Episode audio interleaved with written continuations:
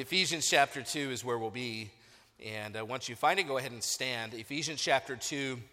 And when we stand, uh, we don't just do it because it's a, a tradition, we do it um, because if you read the Old Testament, especially in the book of Ezra, when they would open the scripture, the people would stand out of respect because it's God's word being read. And there are plenty of, of preachers that don't do that, and that's perfectly fine. It's just, you know, every, every preacher kind of lands where he's going to land.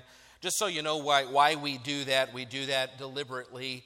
And it's not Baptist tradition, really. It's a church by church or a pastor by pastor uh, decision, but that's why we do it. And uh, we're going to try to respect God's word because everything we do is found in this book, and our reasons for everything we do are right here.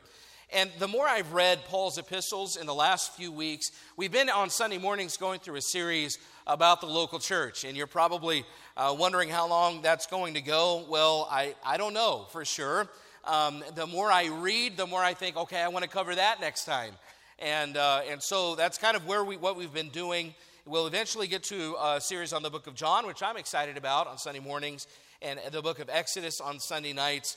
But I've kind of taken some time this summer to just present some things that I um, have been wanting to cover and here's Paul writing to a local church. He has the local church in mind. Uh, he's writing to a group of people in a specific, certain location. Okay, it's, under, it's important for us to understand the context when we read this. He's not just writing a letter for all believers everywhere to read, he is writing to a church in Ephesus with a pastor meeting in a certain place. And, and as I've been preaching, these are some verses that have come up many times in my preaching. And and so, because of that, I, I wanted to take a look at and deal with them um, because I do think that they're important to the idea of the local church. It says in Ephesians chapter 2, and we will begin reading just because, uh, for context sake, verse 14, but our focus will be the last four verses of the chapter. Ephesians chapter 2, verse 14, he's just talked about salvation and Jesus Christ, and he says in verse 14, For he is our peace who hath made both one and hath broken down the middle wall of partition between us, having abolished in his flesh the enmity, even the law of commandments contained in ordinances, for to make in himself of twain one new man, so making peace, and that he might reconcile both unto God in one body by the cross, having slain the enmity thereby, and came and preached peace to you which were afar off and to them that were nigh. So when he says, uh, brought two together in one body and preached to those to you, he says, that were afar off, just give me the category of people he's talking to when he says, You were afar off. Who's he talking about? He's talking about the Gentiles. He says, He came and he preached to you who were far off, those that are Gentiles, those that were not included in, in the Israel, the Jewish family, those that were not part of that original nation.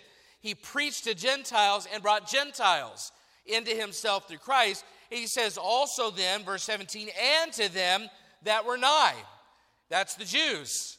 So he has brought the Gentiles, which most of us, I think, looking around the room, most of us would fit into that category. That we are Gentiles, we're not Jewish by heritage, and but Jesus Christ in salvation has made it possible for us to be reconciled to God. And if you're thankful for that, it's good to say amen to a thought like that. Verse 18 For through him we both have access by one Spirit unto the Father. Now, therefore, ye are no more strangers and foreigners. Now, the word strangers would indicate more that you live in a different country. Foreigners would indicate more that you live in this country, but you're not a citizen quite yet.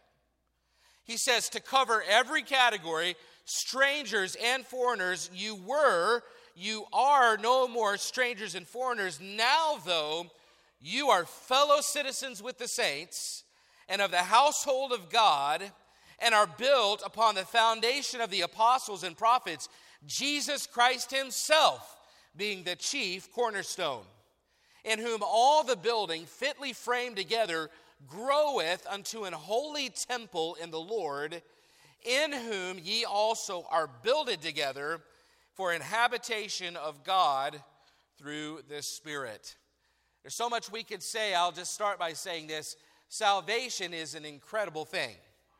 That Jesus Christ could die on a cross and reconcile every sinner that's ever lived from whatever country, whatever nation, whatever language. He died on a cross so that we could be reconciled to God. Listen, you've heard that before, but don't let it become commonplace. We are Gentiles. The Jews are God's chosen people in the Old Testament.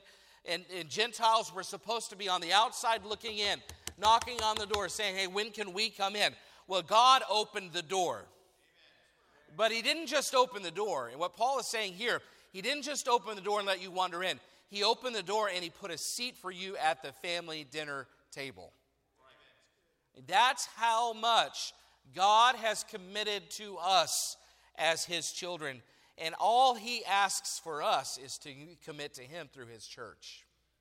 He commits eternity to us. He asks us to commit to Him for a lifetime. And you say, well, that's a lot to ask unless you compare what you're doing for Him to what He has done for you. When you think about the local church, then you have to say, it's a question that we've often asked, and we've looked at this. It's a, that, that God compares the local church to marriage. He compares it to the commitment required in marriage. And this applies to church as well. Are you committed for life? Are you committed for life? And you ought to be because God committed to you for eternity. Let's pray. Father, we need your help. Pray that you bless the reading of your word. Meet with us this morning in Jesus' name. Amen. Thank you. You may be seated. As most of you know, a couple of weeks ago, our family was out of town. We went on vacation after a you know, busy, uh, filled summer with ministry and things like that. We went to Estes Park, Colorado for uh, my folks, my parents. It's their 50th wedding anniversary, and I'm thankful for uh, their example in marriage. We had a great time up in the mountains. I love the mountains, and uh, and, and we got to enjoy. We went into Estes Park, and every day we saw animals, we did hiking, we went fishing, um, and all of those things. It was just a great time together. And as I was there, though, at Estes Park, um, and uh, right there at the gate, the gateway to Rocky Mountain National Park, uh, which is a beautiful national park in our country, as I was there, uh, the idea, the thought kept coming to me. Say, man, I wish I had a house in Estes Park. Maybe you've ever been to a place where you think, uh, if someone gave me a house, I guess I would take it right here. We have houses in Sioux Falls we drive by, and, and sometimes my wife and I are like, I guess if somebody gave me that house, I guess I would live in that house. You know, maybe. You know, we have those kinds of areas, those places. Estes Park is one of those kind of places. If you've been there, um, then you know. And I mean, within the first few hours that we were there, we the big three in terms of animals that you want to see. Uh, you want to see a moose, and you want to see a bear, and you want to see a bighorn sheep. We also wanted to see Bigfoot. That didn't happen, but we saw those other three within the first three hours that we were there. We saw bighorn sheep, we saw bears, and we saw moose, and we could go to this certain pond every morning at the same time, and we could just literally sit and watch these moose play in the pond. And I was thinking, man, I wish I had a house here. Let's just say then that somebody was to walk up to me while I was on vacation, and uh, you know, we're walking down the, the streets there of Estes Park and, and uh, shopping or doing whatever, and someone comes up to me and says, I really like your look. I mean, it happens all, to me all the time, obviously. I really like the I like your look. You look like a sharp guy. You look like a nice guy. You look like a guy that could use a house in Estes Park. Well, I'd say, well, sure. I mean, uh, what are you asking? If they said, uh, we're not asking anything, we want to give you a house over here. Here's a house right on the river. You got views of the mountains. We just want to give it to you. And obviously, at that point, I would say, what's the catch? But let's say it was legitimate and somebody gave us a house up in the mountains. Um, if that's the case, uh, after, let's say then 20 years go by. And, let's, and you come back and maybe you've been away and you say, How's the house in Estes Park? And I would say something like this Oh, I think it's okay. And you say, Oh, really? So, so um, uh, do you enjoy going? You say, Yeah, no, we, we haven't gone much. How many times have you gone in the last 20 years? Oh, well, we've never really gone. And you think, You have a house, you have a place to go, you have a place to stay, a place to enjoy. Somebody gave it to you and you've never gone. Say, well, yeah, it's enough for me that I own the house. Now, that would be silly, wouldn't it? I know it's a silly illustration, um, but I do think it's an indicator of the mentality that a lot of people have when it comes to the local church. Meaning, in the mindset of a lot of people in today's culture, it's enough for them to have a church. It's even enough for them to say, well, we attend on Sunday mornings. But what we don't realize is there's so much more available and there's so many more gifts and there's so much more to enjoy than just saying I attend church. There's so many more benefits than just saying I have a church. And if you can imagine having an, a resource, an asset like a house in Estes Park and never using it, how much more to have an eternal gift from God, something that He has committed to His people through the local church, and making minimal use of that gift. You know, most believers view church as something they attend, and they look at church as something to cross off the list on Sunday mornings. And, and, I am not, I'm not here judging anybody that does that. I just, in my observations, have seen how that is a typical view of the local church for the modern believer. Eh, we attend, we have a place, we check it off the list. If we don't have conflicting plans, you know, we go to church. And, and if we go, we feel better about it because we've been able to say that we've been to church. And if the music is good, that's a plus. And if the preaching is helpful or practical, that's just icing on the cake. But there are many that when it comes to church, it's an attendance thing. And as we've seen recently, we're at a point now in our country that fewer than half of Americans attend services weekly. For the first time in our history, as a country, we're less than 50% in weekly attendance. But we're just talking about attendance with that statistic. Of those that attend, how many could we say are highly committed? How many could we say are just committed? That number is much harder to land on. And so, as I did some research, I found one poll from 2020 that indicated around 17% of those that attend weekly would be considered highly committed. And I think, I'm not sure where that is in a, church like ours. I would say that our church, thankfully, that we have a higher percentage of those that would be highly committed. I'm grateful for that. But that does go along with the percentages that you've heard. If you've ever heard of the Pareto principle, the Pareto principle is that 20% of those in the church do 80% of the work. And that, that, that applies not just in church, that typically applies in a place like business and a, a workplace. That'll apply in, on a team. It'll usually apply in any organization or institution that 20% of the people are the core that do 80% of the work. And 80% of the people that are there are kind of on the peripheral, just maybe watching or enjoying the fruits of the labor of those that are in the core. I would say that most believers, if that, listen, if that is your view of church, that you are good with attendance, then you have a limited or inadequate view of the local church. The second reason I think that believers have an inadequate view of the local church is this what's in it for me mindset, the W I I F M. What's in it for me? This is a marketing strategy, it's a sales strategy. It makes it all about the consumer to have a certain view about a product or service, but that has also spilled into the church. And that, if you think about it, people really do shop for a church based on what will meet their needs and, and how they feel when they go. They, they do it in the same way that they choose the place that they will, they will shop for their groceries. Now, my wife does our shopping for groceries. I don't even ask her her method, okay? I just know that she goes to Aldi for certain things first, right? And then what she doesn't get at Aldi, then she puts on her, her headgear and her, her, uh, her pads and her face mask and goes to Walmart to brave the Walmart traffic. She, she goes to Aldi first, then she goes to Walmart. She gets these things at Aldi, then she gets these things at Walmart. That's her method of shopping. And I'm okay with that. If she wants to pick and choose where she goes so she can get the best deal and the place that she prefers and the place you can get parking that's less than a mile away, I mean, those are good things. But that mentality, what's in it for me, has spilled over now into church. If you like the services, you give the church your business.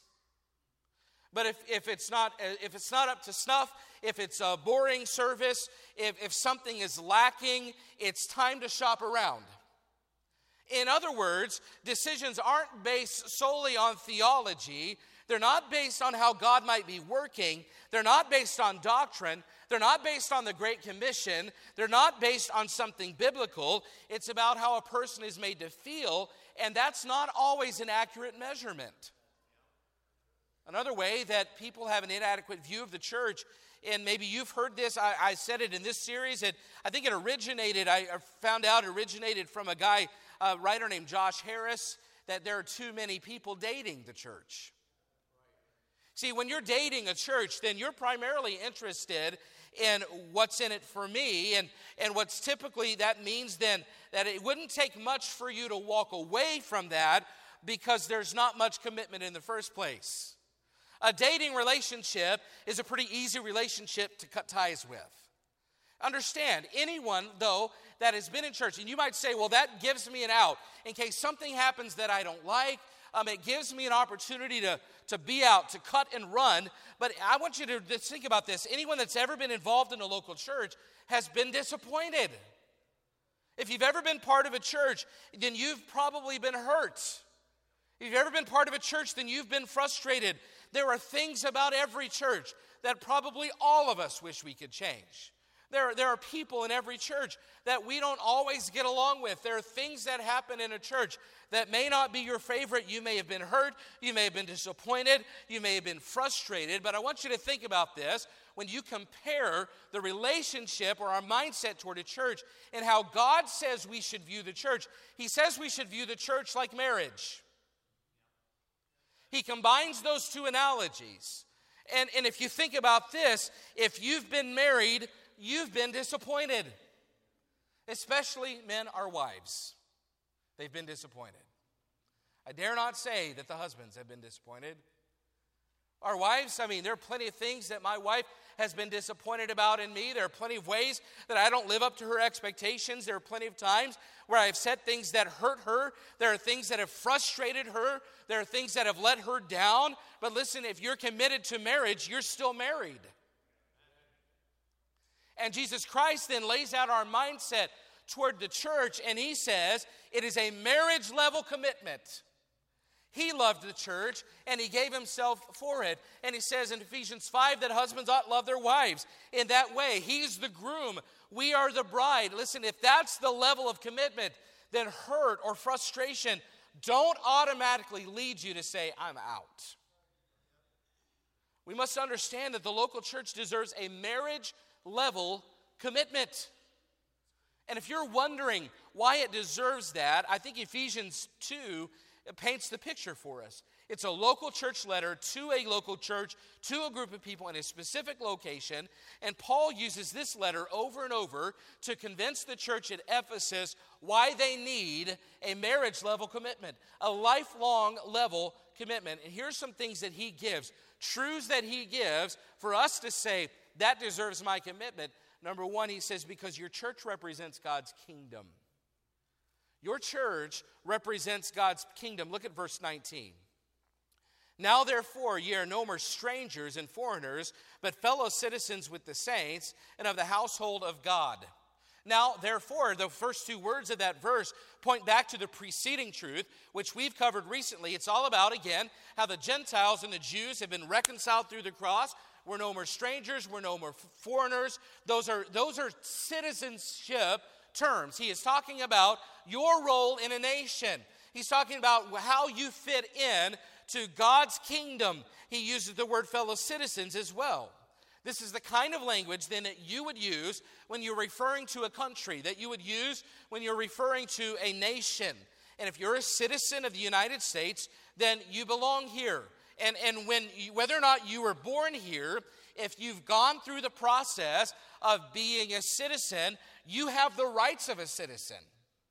You have the privileges of being a citizen. You're no longer a stranger. You're no longer a foreigner. And we have folks here, and I hope you, I'm not saying those in derogatory ways. I'm using the scriptures language to say these things. Um, that you were born in a different country, but you've worked in the right way to come and be part of the United States. And because of that, no one views you as a second class citizen. You are a citizen of the United States. And what Paul then is referring to is the kingdom of God. At one point, Israel alone, they were God's nation. They were God's people from Abraham until Jesus Christ. Israel was God's chosen kingdom, and they, they by the way, they still matter to God. Don't let anybody tell you that God, when He placed Israel aside, He was done with them forever, and now the church has replaced Israel. I, if you read your New Testament and you read it honestly, then you can't come to that conclusion. That God is still going to work with the nation of Israel. For this time, though, He has set them aside as His nation, and we are now in the church age. And by the way, we're in the church age. Gentiles and Jews alike can be part of the church. He has not said no Jews can come be a part of this church. No, He opens it up to everybody. So, really, anybody can be part of the New Testament church. But now, though, what the language that he's using is that we can be citizens if we are in Jesus Christ. You can be part of God's kingdom. See, a church is made up of Jews and Gentiles. It represents a kingdom on earth, and we may have been born elsewhere. And spiritually, we were. We were born, we were born away from God. We were not born near God. We were born as, citizens, as sinners, and, and our sins separated us from God. But now we have been brought in to the family as citizens, brought into the kingdom as natural born legal citizens. Listen, may we never forget what we would be or where we would be had God not opened the doors to the kingdom. We were strangers, we were foreigners, we were outsiders. We had no hope of the kingdom but for the cross. But I'm thankful that Jesus' cross, the blood of Jesus Christ, is enough to bring anybody into the kingdom. See, here's where living in the kingdom as part of the kingdom, here's what it means. Okay, we now live under God's rule.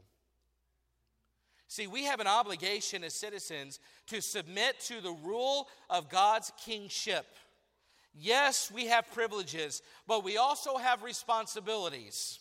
Wouldn't you say that's true as a citizen of the United States? There are privileges that come along with being a citizen of the United States, but you also have certain responsibilities that you ought to fulfill because you are a citizen. There are certain things that you ought to do. There are certain laws that you ought to keep. You ought to, uh, to obey certain things, and we should contribute. Listen, we should contribute, we should serve, we should not just take from our nation, we should give and be responsible. And listen, as a church, you also should, in a, in a church, you should do your part. In a church, if it's as a kingdom, then you have a responsibility to serve. If this is a kingdom, then you have a responsibility to submit to God's authority. If this is a kingdom, then you should contribute. If this is a kingdom, then you should give. You are, if, if, if in a kingdom, if you are called to battle, guess what? You're willing to go. If we're asked to represent God to the world, then we should willingly say yes. Why? Because we're no more citizens of this earth. We are no more just living on this planet. No, we live in light of God's kingdom. We are citizens of God's kingdom. We represent God to the world. We are the light of the world. And listen, this is a lifelong commitment to the kingdom. And before you think that church is the kind of thing that you can simply say, I will do on Sunday mornings, understand that's not the level of God's commitment to you. He brought you into the kingdom, He made you a citizen, fellow citizens. And there's no class distinction here, by the way. There's no racial or social caste system. We are in every way members of the kingdom, like those who are natural born. And listen, though, if that's the standing that God allows you to have, He deserves lifelong commitment to His church. What Peter wrote, here's how Peter wrote it. Don't, he basically don't accept the privileges of citizenship without submitting to the responsibilities of citizenship. Here's what Peter said But ye are a chosen generation a royal priesthood, an holy nation, a peculiar people. Well, you say some of us, yes, we definitely hold to the peculiar part there. Know that ye should show forth the praises of him who hath called you out of darkness into his marvelous light, which in time past you were not a people. Because remember, Peter's not just writing to Jews, he's writing to those who have been brought in as Gentiles. He says, Which in time past you were not a people, but are now the people of God. He says, Which had not obtained mercy, but now have attained mercy. And he says, This dearly beloved, I beseech you, as strangers and pilgrims, abstain from fleshly lusts which war against your soul. And here's what Peter's saying is that you are no longer part of the Gentile kingdom. You no longer represent those idols you used to worship. You no longer represent the lifestyle that you used to worship. You represent God. He brought you into His nation. You're a holy nation, a peculiar people. You're not what you used to be.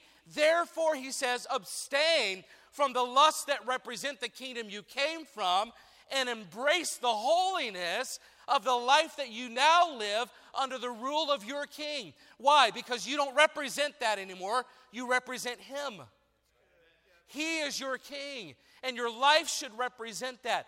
Listen, what he's saying, what Peter was saying, and what Paul is saying is you have received citizenship from the holy God of heaven. You're part of the kingdom. Live like it, he says. Represent Him. You are light in darkness. You no longer represent the old life, but God intervened in your life. He saved you. Don't just embrace the benefits, embrace the responsibilities of being a citizen of the kingdom. You have a responsibility. If you receive the benefits of citizenship, which are things like, oh, I don't know, eternal life, fellowship with God, forgiveness of sin, victory over sin, called by His name. You have God's provision, you have God's grace, you have God's love, you have God's mercy. He has given you a basket full of eternal commitment, and all He asks from you is a lifelong commitment to represent His church. And before you think, boy, that's a lot, just remember God has given you so much through Jesus Christ. You have protection, you have providence, you have fellowship, you have a church, you have His Word. Listen, the last, the least that we should do is commit our lives to Him as citizens of His kingdom.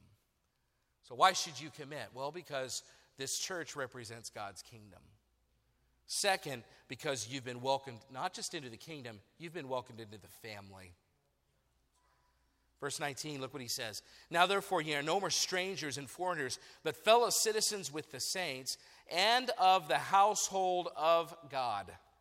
Listen, we've not just been made citizens, we've been brought into the house.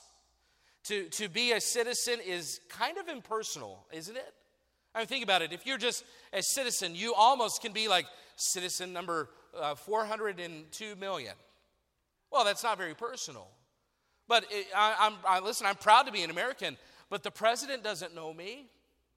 I mean, even on a local level, uh, I love living in Sioux Falls. The mayor of Sioux Falls has no idea who I am. So let this be then a picture of then how uh, th- that may be a picture of who we are and where we live. But when you get to becoming a part of God's household, that's a reflection of not just where you live, but who you know. See, being part of God's household makes it much more personal. And as a member of a local church, then you're one of many millions in local churches all over the world. But to be part of a family means you're part of the few. Family members, they know each other. It's personal for them. There's knowledge, there's familiarity. Our responsibility comes from being citizens, but our identity, listen, our identity comes from being part of God's family. And we've looked at this part already, but when you join a church, you get a family.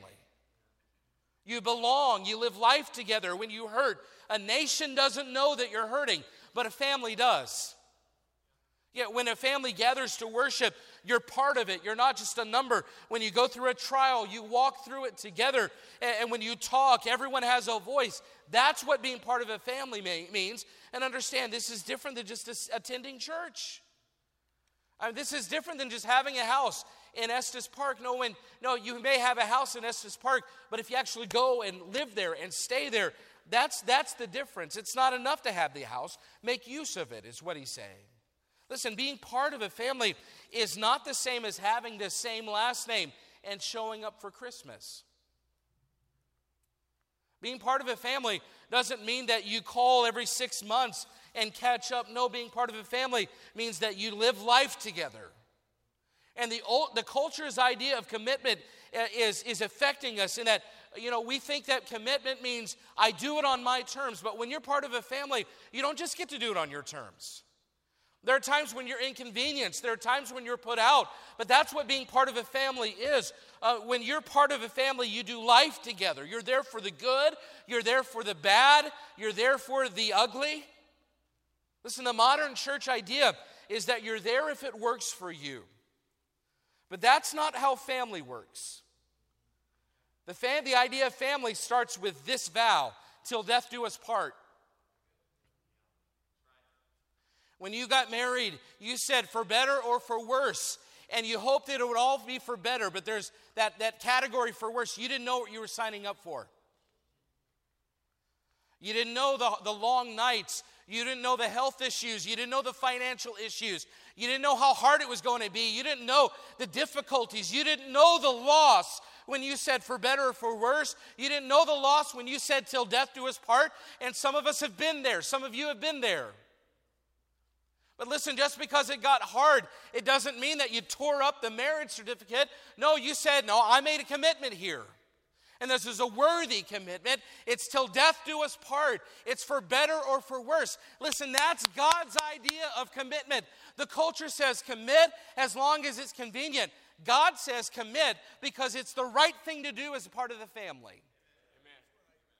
He brought you in not just as a citizen with a number. No, He brought you in as a family member with a name. Modern church idea is you're there if it works for you, but that's not God's idea of commitment. Commit because God's brought you into the kingdom. You represent Him, and not just on Sundays, by the way. Second, commit because God has welcomed you into His, his family. You've taken His name, your family. That means something. The third reason to commit is this commit to your local church because it's where God dwells. It's where God dwells. He says in verse 20, he says, and are built upon the foundation of the apostles and the prophets, Jesus Christ himself being the chief cornerstone, in whom all the building fitly framed together groweth unto an holy temple in the Lord, in whom ye also are builded together for an habitation of God through the Spirit. I mean, this is incredible stuff. The third picture that Paul gives here is he talks about the temple where God manifests his presence.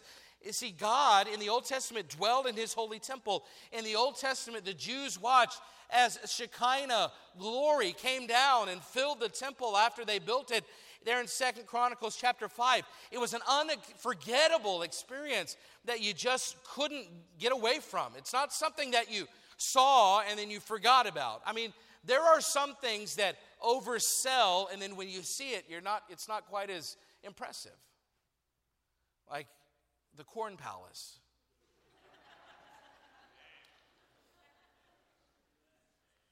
we came to South Dakota, and people said, Oh, have you been to the Corn Palace yet? I was like, After I went, I said, um, Yes, I have, and I'm not sure that I ever have a reason to go back.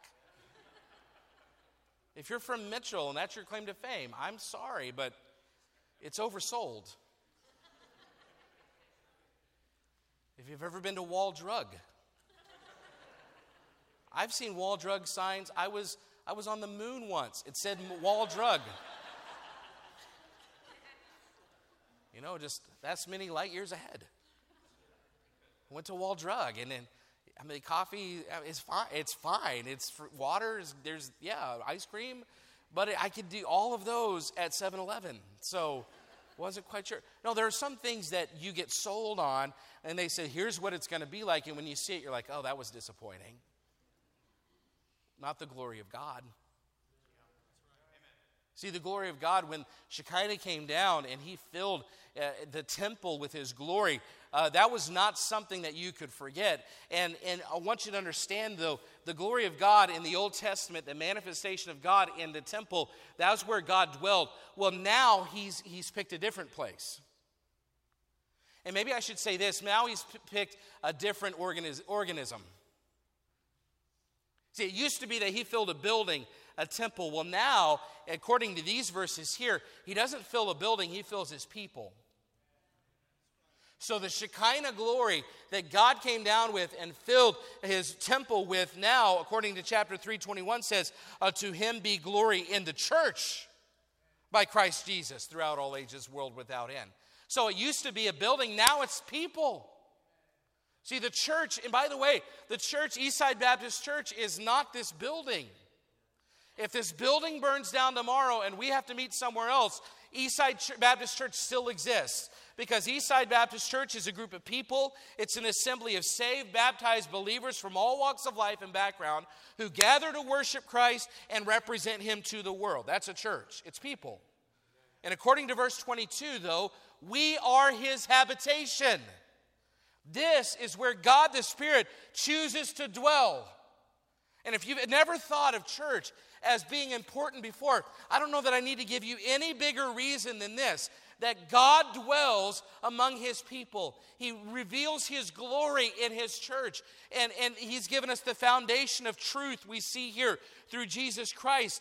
And he's given us this formation that we see all the building, he says, fitly framed together, groweth into an holy temple in the Lord. So we're founded on truth. We're founded on the do- doctrine of the New Testament, the, the apostles and the New Testament prophets, those early prophets that gave us God's word. That's what we're founded on, and, we're, and our chief cornerstone is Jesus Christ.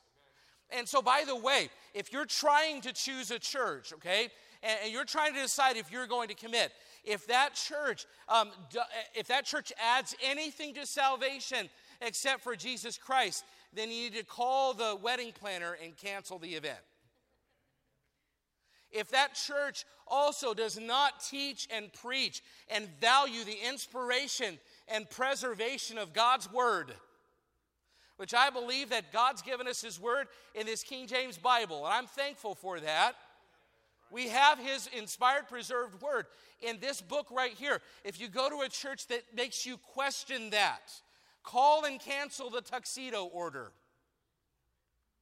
Because you cannot compromise as a, if you're trying to find out where you're going to join a church, don't compromise on, on the role Jesus Christ plays in salvation or the confidence they have in God's word. He talks about our foundation is the truth of God in the Old Testament prophets, or sorry, the New Testament apostles and prophets, and also Jesus Christ is the chief cornerstone.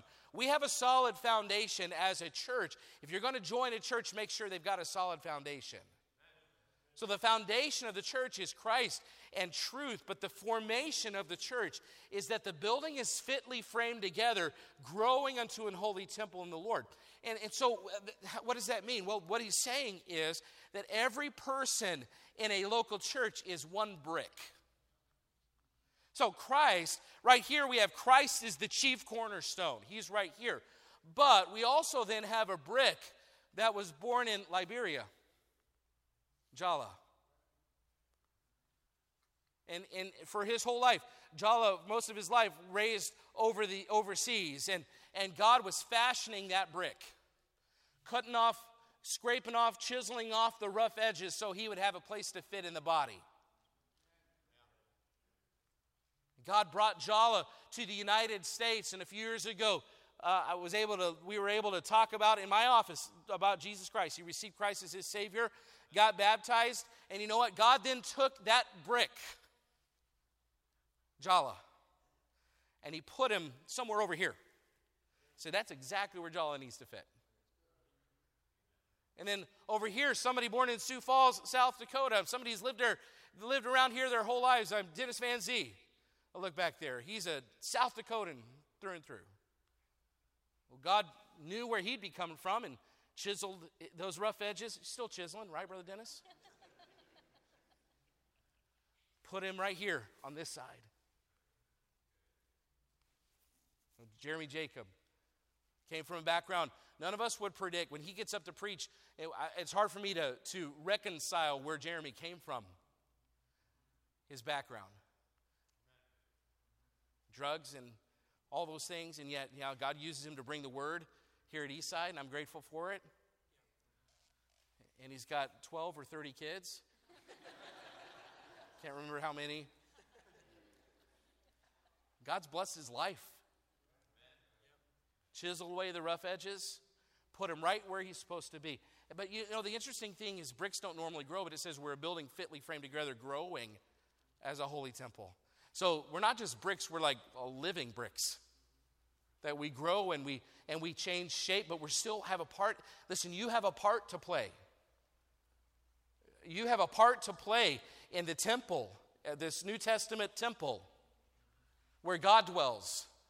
And He wants you here, and He has a place for you here. You just have to figure out where it is you're supposed to be and where, how you're supposed to contribute. But one thing I know is God's already figured out He wants you where He wants you to be. He already is chiseling you. He's making you into a brick that you're supposed to be fitly formed and framed, and we're growing together.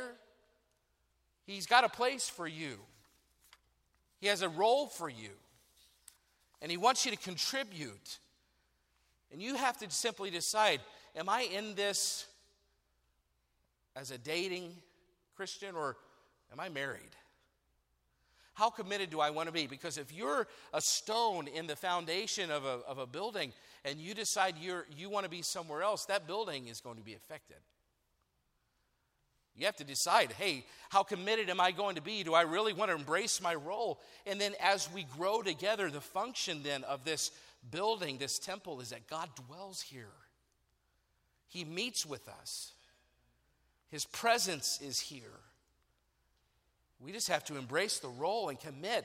As a lifelong commitment, we need to embrace our role as believers and say, I want to be part of something bigger than me.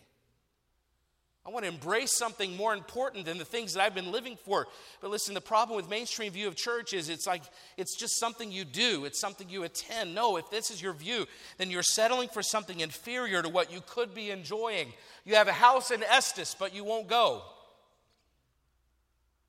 You have, a, you have a relationship, a marriage relationship that you just won't commit to. No, no, this, God is committed to us eternal blessings.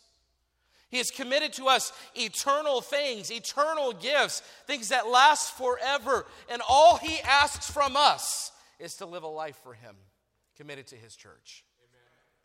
Church is not attendance, it's intimacy with Christ. Church isn't a social club, it's fellowship with your Creator. Uh, church isn't, is not just here for casual purposes. No, you're here to meet with the Holy God of heaven. That's why it deserves commitment. That's why it deserves a till death do us part kind of mindset because it's about meeting with God, not just meeting with your friends.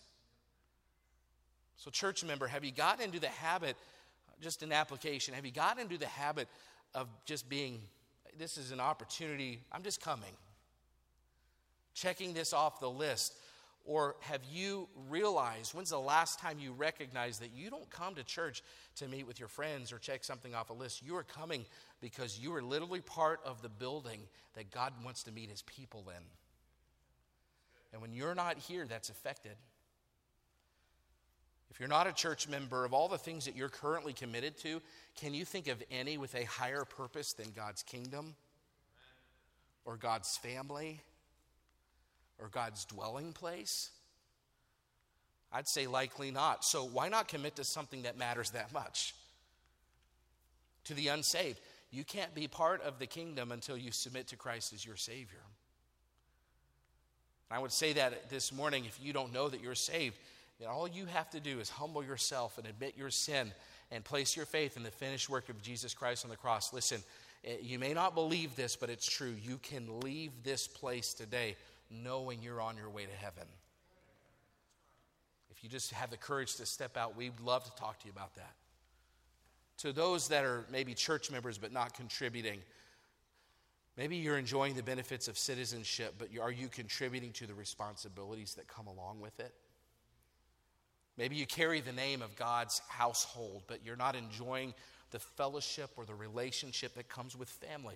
I'll say it this way you're missing the best parts. So, why commit? Well, this represents God's kingdom. It's where He works, it's how He's going to reach our community, uh, it's how He changes our lives. This is where the world sees the picture of Christ. Why commit? Because it's God's household. This is His family, and He welcomes you in. Gives us the privileges that come with family. Why, why commit? Because this is where God dwells in the presence of His people. And if you need anything in your life, listen, you need the presence of God. Listen, that level of God's commitment to, up, to us, His kingdom, His household, His dwelling place, deserves a lifelong commitment from me to Him. God committed wonderful things to us, eternal things. Therefore, He deserves lifelong commitment from us. So, my question this morning is simply this On a scale of 1 to 10, how committed are you to that which God has committed to you? He offers eternal benefits and asks for lifelong commitment. And before you think that's too much, just think about heaven. Before you think that's too much, just think about hell. Before you think that's too much, just consider that Christ Himself, as we heard in the song, He satisfied the wrath of God instead of making us do it. Don't miss all you could enjoy by settling for attendance refuse to have an inadequate view of the local church. There's a whole lot to enjoy if you'll realize that this place represents his kingdom, it represents his household, and it represents his dwelling place. Listen, if you have no other reason to elevate your commitment level, those are three excellent reasons to say, I need to take some steps in my commitment to the church of Jesus Christ. Let's stand together. We'll have a verse of invitation here, have the piano play this morning. I would just ask you to commit or to consider your commitment level. Eastside members, what's your expectation of Eastside Baptist Church? Is it something that you simply attend? Or is it something that you're committed to? Have you gotten to the place where you just check it off the list on Sundays? Or is it something that you come expecting to meet with God? Because that's what we're doing. To those that may not be members, if you would like to visit about that, we would love to. We've got a new members class coming up. I encourage you to sign up on that. We'll start that in a couple weeks. I want to encourage you, if you'd like to, to, to, talk about it, let me know. We will visit with you about it, maybe so you could have a place in something that, is, that matters more than the things that you're committed to now. And then to those that may um, be members, but you're maybe you're just in the habits, you're just going through the motions. Man, just remember we're meeting with God. To the unsaved, I want to encourage you to take a step this morning. If you don't know that you're saved, maybe be willing to step out and place your faith in Jesus Christ and be reconciled to God through the cross and the blood of Jesus Christ. Boy, there's nothing better than that. I think all of us this morning, if we would just simply elevate our view of the church, and we would realize there are some things we could change to be more committed to this important thing that God has given us. Let's pray. Thank you, Lord, for the, the word. I pray that you'd help us to be willing to respond to it. I know there's a lot of mindsets here, but there are some practical decisions to be made regarding these. And I pray that you give us the courage to step out. If there's anyone here this morning that isn't saved, would you give them the courage to come and we, we can visit about their salvation, Lord. And if there's anyone here that needs to consider joining, I pray that you give them the courage to, to start that conversation. If there's a church member that's gotten used to just checking it off the list, I pray that you'd help us then to reevaluate our commitment to meeting with you and not just attending a service. God, help us all apply it where we are in Jesus' name. Amen.